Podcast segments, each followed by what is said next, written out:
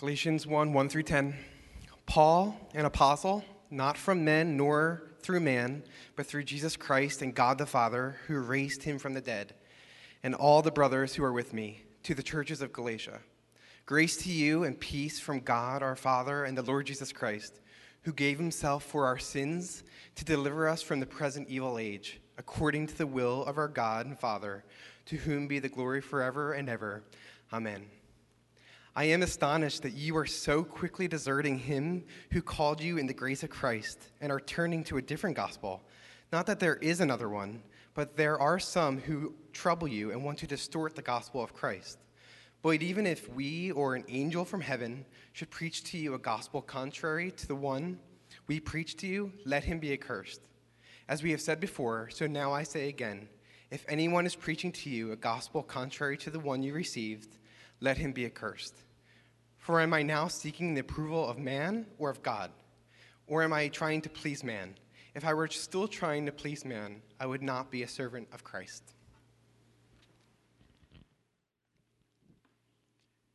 Thank you, Matt, for reading. You see, our sermon series over the next few weeks is going to be Grace Changes Everything. And that's a big statement when someone says, that this changes everything, I think my natural inclination is to be a little suspicious, uh, to be a little cynical. Really, it changes everything.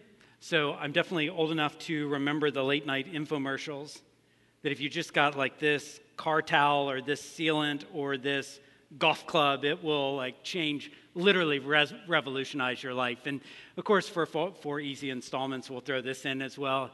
I mean, those kinds of things we know kind of know the game that's being played there, and we all view like, did it really change everything? It's a big claim to make, but that is exactly the claim that the author of Galatians, that Paul is making in this book. There really is something that changes everything. He writes this to congregations in what would now be Turkey. And he, Paul writes as a follower of Jesus, and he became a follower of Jesus shortly, relatively shortly after Jesus Christ was crucified and rose again.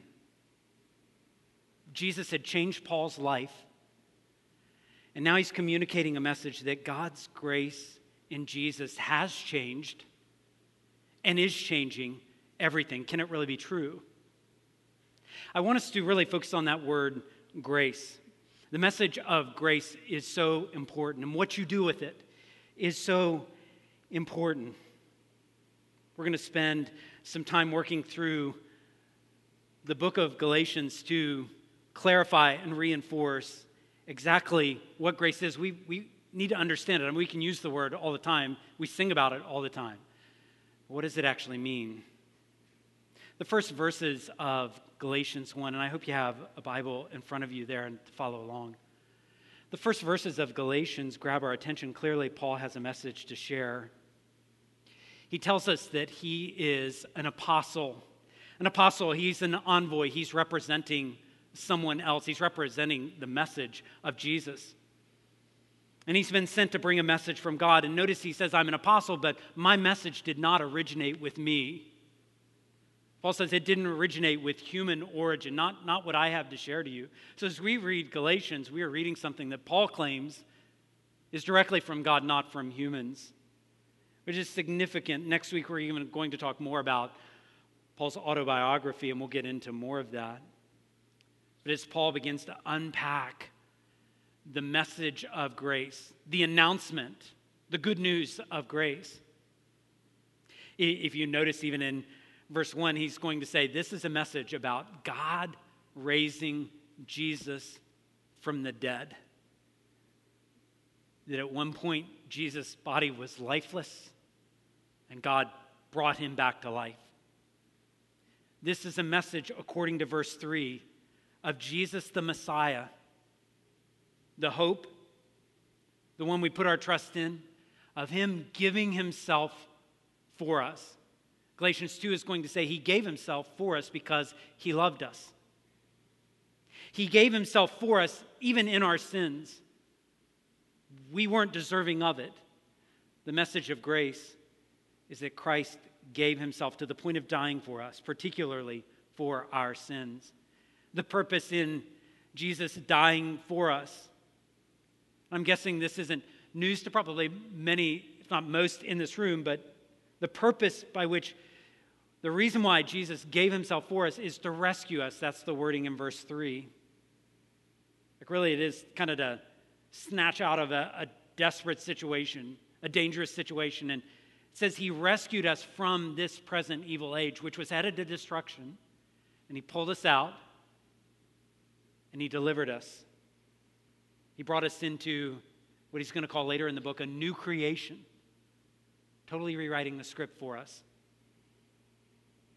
The work of Jesus, that, that all would be good news, but it gets personal in verse 6. It talks about God actually calling us into that grace.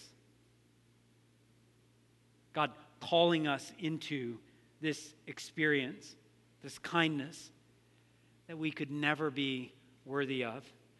So, grace is no small word, and I'm not going to treat it like it is. It's almost impossible. I, would love to give you a short definition. The only problem with a short definition of grace in the Bible is there's just way too many aspects of this. It's like a diamond, you just keep turning, you find, oh, there's another descriptor of it. So to try to like get a small definition of it, you're not going to be able to do that. What you are going to be able to do in Galatians is see more and more aspects of what God's gift of grace means to us. And you're going to see more and more how grace changes things, more specifically, how grace changes everything. For today, since we're kind of right here at the beginning, I want to give you a little bit of preview of where this book goes. I, I want us to see that because in Galatians, we're going to emphasize and re emphasize some things again and again. That's the way Galatians works. And I, I just want to kind of orient us to that, give a preview. Two major things that you're going to come across again and again in Galatians. And as we teach and think through this, we're going to be processing these things and different aspects of them. One of the things you're going to come across regularly in Galatians is this fact if we have trusted in Jesus, grace has changed our identity. This is going to be said a lot of different ways, but it's going to be said again and again. Grace is, means that our identity has changed. We are who we are. I am who I am solely because of grace.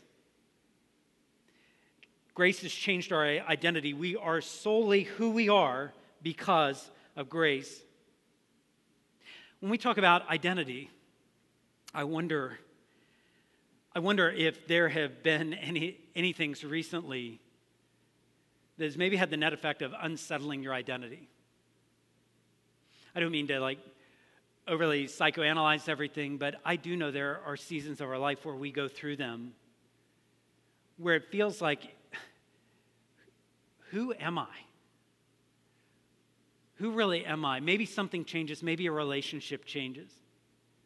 Maybe our experience of something changes, and we begin to wonder, like, I'm not sure I know who I am. We might wonder, even in our identity, uh, if, if I were to disappear tomorrow, would anybody really care? Or maybe something about our biological family or our past casts such a long shadow over even our identity, who we think of ourselves to be, that we even begin to wonder do, do I ever have a hope of escaping this thing that I feel like I am? Or is this who I always will be? As you read Galatians, it's going to make you visit and revisit your identity.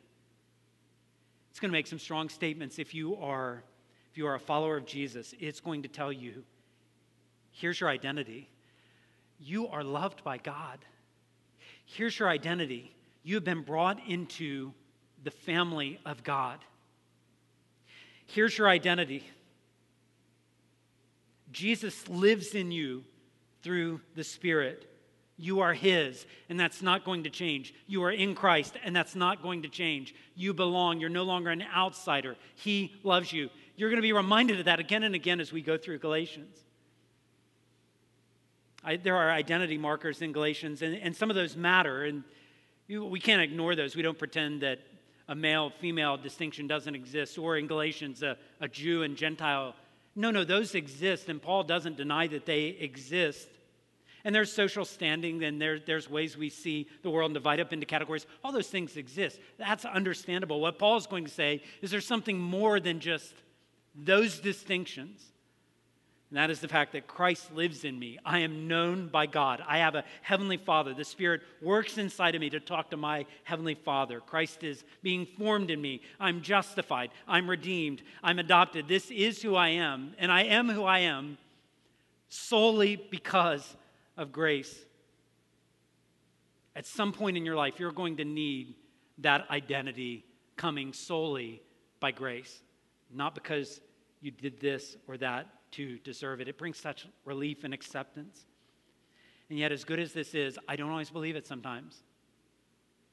I still wrestle like, okay, this is changing my life. Now, who am I? Now, who do I need to be? And this reminder of Galatians is going to come again and again. Frankly, this week doesn't have to be how you or I will measure up doesn't have to be this unending quest to really find out who I am. We're going to hear the words of Paul, the words of the Holy Spirit reinforce this is who you are. It's not about mind tricks you can play. Paul's not going to advocate for visualization techniques that somehow can get you in a little bit better place. Paul's going to ground you in reality if you're a follower of Jesus that you have a father and you're not left on your own.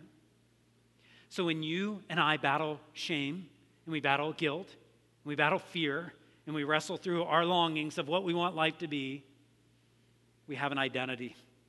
And that is because of grace. I am who I am solely because because of God's grace. There's another place that Galatians, again, by preview, that it's going to take us and it's going to reinforce it again and again. If we've trusted in Jesus, grace also has not just changed our identity, it has changed our righteousness. Grace has changed our righteousness. We are righteous, and I, I want to spend some time on what that word actually means and how I, I want us to think about it. But we are righteous solely because of grace. We are righteous solely because of grace. You may hear that word righteous, and it definitely, in my mind, has a lot of religious connotations to it. When I think of grace, I, or when I think of righteousness, I, I'm, I'm thinking in like religious categories. But I actually want you to appreciate the fact that when, I, when I'm talking about this concept of righteousness, I don't just mean religious categories. I, w- I want you to think of human categories. Human categories like when you're told, when are you going to get your act together? Like, when is that going to happen? There's a question there embedded, a human question about righteousness. When you ask yourself, why can't I just be more like her? Why can't I just be a little bit more like him? There's a question embedded there of righteousness. When you hear, like, why can't you just be more productive? Why can't you just be stronger? Why can't you just be patient? Why can't you just be understanding? There, there are righteousness dimensions going on. When you tell yourself, I messed up again, didn't I? I always do that. I always have. I always will. Make no mistake, there are righteousness aspects going on there. We're living in a world that demands we like feel right, be right, be okay with who we are. And if we can't get there, like if we think, can I perform? And if I can't perform, can I pretend and fake at least enough people out so at least they'll think I'm okay? And maybe I can tell that story to myself, but how can I ever really know? How can you ever really know that you're right before God? Can you just say you are and that means you are? And where do you fit in relationship to other people? Is it always going to be is it always going to be about for us? Is it always going to be like, okay, here's where I fit. I'm I'm probably better than them, but not better than them, and I'm equal with I mean, is that the game we always will have to play to figure out where we fit when it comes to righteousness as it relates to other people. And how am I going to be assured? So, tonight, when I put my head on the pillow, how am I going to be assured that no, you are okay? You are okay. What will give me that sort of rest? What will give me that sort of relief? How am I going to get there? Am I going to get there by trying to meet the standards of perfection that I set for myself or that I feel like others want from me? Is that the way I'm going to get there? Is that the way you're going to be righteous? Is there some milestone, some goal that you're going to set out and you're going to do it? Is it going to be through your children or your grandchildren that somehow by their achievement you're going to feel like, I'm okay, I'm settled? Is it going to be something else? Is it going to be through doing enough good deeds or taking the right stance on enough issues that you can feel like, you know what, that says I'm okay? Because I, I found where I can be okay with God, I can gain credit before Him, I can have standing before others, I can be assured in my heart. Is it going to be observing enough traditions? Is it going to be pleasing enough people? If I please, or the right people, if I please them, then I'm going to feel okay. That's the only obstacle that stands. I mean, these are questions that I'm not sure you and I escape. No matter how long I've walked with the Lord, no matter how long I, I should know better, these are the kinds of the these, these are the kinds of questions that can really begin to haunt you after a while. How can we address like what what could you consistently count on to give you credit and acceptance before God? Knowing His opinion matters. How will you have credit before Him, acceptance before Him? What are you going to count on to give you the right standing to land like exactly where you need to fit among others? Galatians is going to help again and again because I, will tell you, I can't magically make righteousness appear. It just doesn't work like that.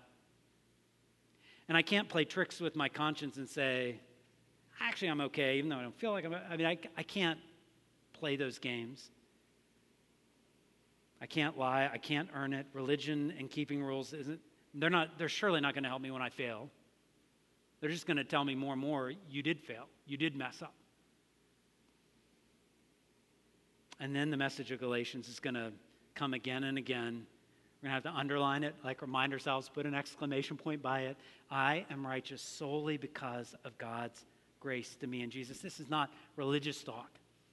This is like spiritual sanity. This is, this is what will give us life. This is good news all the time that there is identity forming, righteousness giving grace. Which, as I come back to Galatians 1, if I really grasp the grace that God has for me, then I understand why Paul was so frustrated by the situation going on in the churches in ancient Turkey. Why he was so frustrated. Because people had come, he had, he had poured his life, he had told the message of Jesus, how he had risen from the dead, how he gave himself for our sins, and then people had come in after him and the best we can understand of what's going on in Galatians, people had come in after him and they were teaching something different. They had a rival message of good news. So they would say, you know, Paul had some important things. Let's not forget what Paul had to say. But there's something more you need to get. There's something beyond just grace that you need to get. Oh, no, it's definitely all about Jesus. The new teachers would come in and say, somewhere along the line, they'd say, yeah, Jesus, well, sure, he's the Savior. Sure, he's the Messiah. But, but you're going to need something else. It's not just gonna, like you really think you can just rest on Jesus alone. You're going to need more than that. You're going to need to keep this. You're going to need to do this. You're going to need Jesus plus, or, or you think of it like we could plus Jesus into something. Like it, you're going to need something else just beside him. He's going to, Jesus is becomes almost like an add-on, and so, so Paul has a real issue with this. And I think what we have to be able to discover, what my hope is that we discover, this isn't just something that happened way back when for them, but this is something that could happen to you this week is that you could be trusting in Jesus, then all of a sudden something begin to work on your heart where you think, actually, I, yeah, of course I believe in Jesus. But I also need this other thing to like give me some assurance, to give me some standing with others, to, to like really gain credit with God, to be on like his A list, not not drop down any. That's not just the temptation back then, that's something that will happen to us. Lots of it this, this week. Paul goes off. I mean, did you notice that in verse 6? So, a lot of the books of the Bible that Paul writes, and he wrote a lot of them, and he wrote to a lot of churches. He'll say lots of nice things at the beginning of the letter. Like he'll compliment them. I've heard so many good things about you. But Galatians 1, I mean, he comes in hot. He comes in challenging. Look at verse 6. He says, I'm astonished. I mean, these are intentionally like he is pressing the button. I am astonished that you're so quickly deserting him who called you in the grace of Christ. You're turning to a different gospel. There really isn't a different one. There's not another one, but, but there are some who trouble you who want to distort the gospel of Christ. I'm telling you, if we or an angel from heaven, like if we change things, if we distort things, if we preach something to you contrary to the gospel that we've already preached to you, let that person, like they have no blessing to offer. Let them be accursed these were Christians he's talking to. These were people that had a relationship with Jesus, and now he's saying, You are being influenced by a message. You've opened the door to something that's going to kill your soul. This is not the same gospel. So, this is not the same gospel because you can't blend Jesus and all he's done with some of your efforts or some of your identity markers and somehow blend those and say, well, kind of both matter for my ultimate security, my ultimate belonging. These things don't blend. You can't have Jesus on the cross as an add on. Yeah, I'll take that too. It's just not the way it works. You can't have Jesus rising from the dead in addition to other ways I form my identity. It's not the way it works. This is not the same gospel. It's distorted. It's like someone took something really good and totally rest, messed it up, totally ruined it. They distorted it, they twisted it. And, and did you notice he said, I'm, I'm amazed that you're so quickly defecting? I mean, that's a strong word. It's like you're looking Jesus in the eye and you turn around and you go a different direction. And Paul says, This is, this is not like you choosing among many options. This is a personal defection from God. It means trouble because it's not a gospel, it's an anti gospel. It's interesting as I read Galatians it definitely feels different than a lot of things you hear today because today, pretty much regularly, we pride ourselves on being non judgmental. There's something in it like, Paul, you're not playing very nice here. Like, my, my goodness, if that's their truth, and if that's the way they want to see the world, and if that's the way they want to live their life, why do you have a problem with it? Like, let them be. If it works for them, who are you to judge? And, and when in our heart we push those buttons, sounds like a lot more like we're listening to culture than listening to God's word. Because God's word comes on strong here because Paul cares too much. Love demands more. He thinks of the Galatians and he says, you're following something and you can say it works for you all day long, but what you're following is an anti gospel because it will never lead to forgiveness. It's not good news. It's not good news when you have to earn a righteousness. And even when you think you have it, you probably don't. Like, that's not good news. You just sit in condemnation. That's not good news. And how loving could Paul be not to address that? It's not good news if you don't have freedom if things you pursue, thinking you're free to do them, actually enslave you and in, put you in chains, and now you're in more bondage than you set out. Like, how is that free to live a life filled with addictions? That's an anti gospel. You don't find assurance in it when you have to search for an identity and tell yourself, this is who I am. And you have to search and search, and then, and then like the whole game changes, and now you got to find another identity to really place your whole being on. This is not a gospel. You don't find security in relationships if you always have to compare yourself to him, to her. I feel bad about myself. I feel good about myself. If that's the game you're playing, this is no gospel. There's no good news in that. If you never experience what it is to be loved, even though you didn't deserve it, to be loved with the self giving love of Jesus. If you miss out on that, you've missed good news. Paul wanted them. I think he's I think it's fair to say he wants you to know. He wants you to know the good news, like the real good news. Not some knockoff version of it. As we dive into Galatians, I'm going to tell you there are at least a couple challenges I could think of in going through this book. One of the challenges is some of what I just talked about.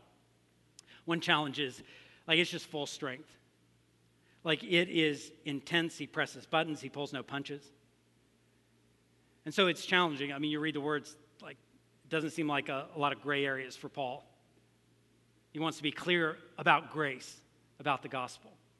So that's a challenge. Another challenge is as you read through Galatians, and I've read through it many times in preparing for this series, there's a temptation to go, that is a different world. And it's so different that I, I don't know how this could be my story, my problems, my issues. Like, it sounds like there was a problem back then, but I'm not sure it's mine. And we're going to have to fight that tendency to go, I don't think this is really about me. So I think I can just flip on through. We're going to have to fight that tendency. And my commitment to help fighting that tendency is to work really hard to make sure we hear what God said to these churches in Galatia and to connect and kind of work that out throughout this summer, like work it out, like what does it mean in 2021? Not just ancient, ancient Turkey, but like what does it mean for us and how do we apply it? I think it'll be worth it if we just stick with it, if we keep like pressing on. I, I will tell you, I've been in a hotel recently where they had like for breakfast had the grab and go option. Galatians doesn't work like grab and go. Get your verse and then kind of move on. It's just not going to work like that. You're going to have to spend some time on it. With that in mind, I want to ask you to do something. I, I at least want to ask you to consider doing something. And that is, I would love if many of you would make a decision to read through the entire book of Galatians. Maybe read through it once a week for the next several weeks. Six chapters, a little less than 150 verses. You can do this. And I think, could the Spirit teach you? Say, I, I have a hard time reading. Could you listen to it? I added up all the times if you were to listen on like an audio Bible, on an app, it would take you 21 minutes to listen to the book of Galatians. That's three minutes a day. I'm good at math, right? Three minutes a day. I don't say that to guilt you. I just, I want to tell you, you can do this. And I think it would be good for your soul to just sit in God's message of grace again and again and again. What I do know is you won't do it if you don't have a plan. If you don't intentionally, like, say, I, I am going to, no one kind of backs into reading Galatians every week. So I want to encourage you to think about doing that. Ask the Spirit to teach you some things. Before we take the Lord's Supper, can we come back to the greeting? I know it's a different way to end the message, but when you when you come back to verse 3 of Galatians 1, Paul does so much more than just say, Hi, how are you doing? Hope things are going well. What he says in verse 3 is grace to you, and peace to you. Grace to you. So, in a moment, again, we're going to take the Lord's Supper. We're going to have tangible reminders of the kindness of God our Father the mercy of Jesus at the cross, the indwelling Spirit of God making you come alive. As we eat and drink, we're going to say, Grace has come to us. And if you're a follower of Jesus, I invite you to take, we will also be reminding ourselves not only has grace come to us, but peace has come to us as well. Peace has come to us. can be free from striving in my soul, striving in relationships, having to work hard to try to reconcile. No, no, no, reconciliations come. We will eat and drink as those who have peace, experiencing grace, knowing peace. That's why we come to remind ourselves. Can I pray for us before we take the Lord's Supper? Father, thank you for this reminder of grace. It is surely not just the concept, it is a person who loves us immeasurably more than we could possibly think or imagine. Thank you for the hope that you give to us. I pray our time in Galatians will assure our hearts, give us confidence not in ourselves, but that we would look away from ourselves and we look to you. So thank you, Father, for what you've done. We ask all this in the name of our Savior, Jesus Christ. Amen.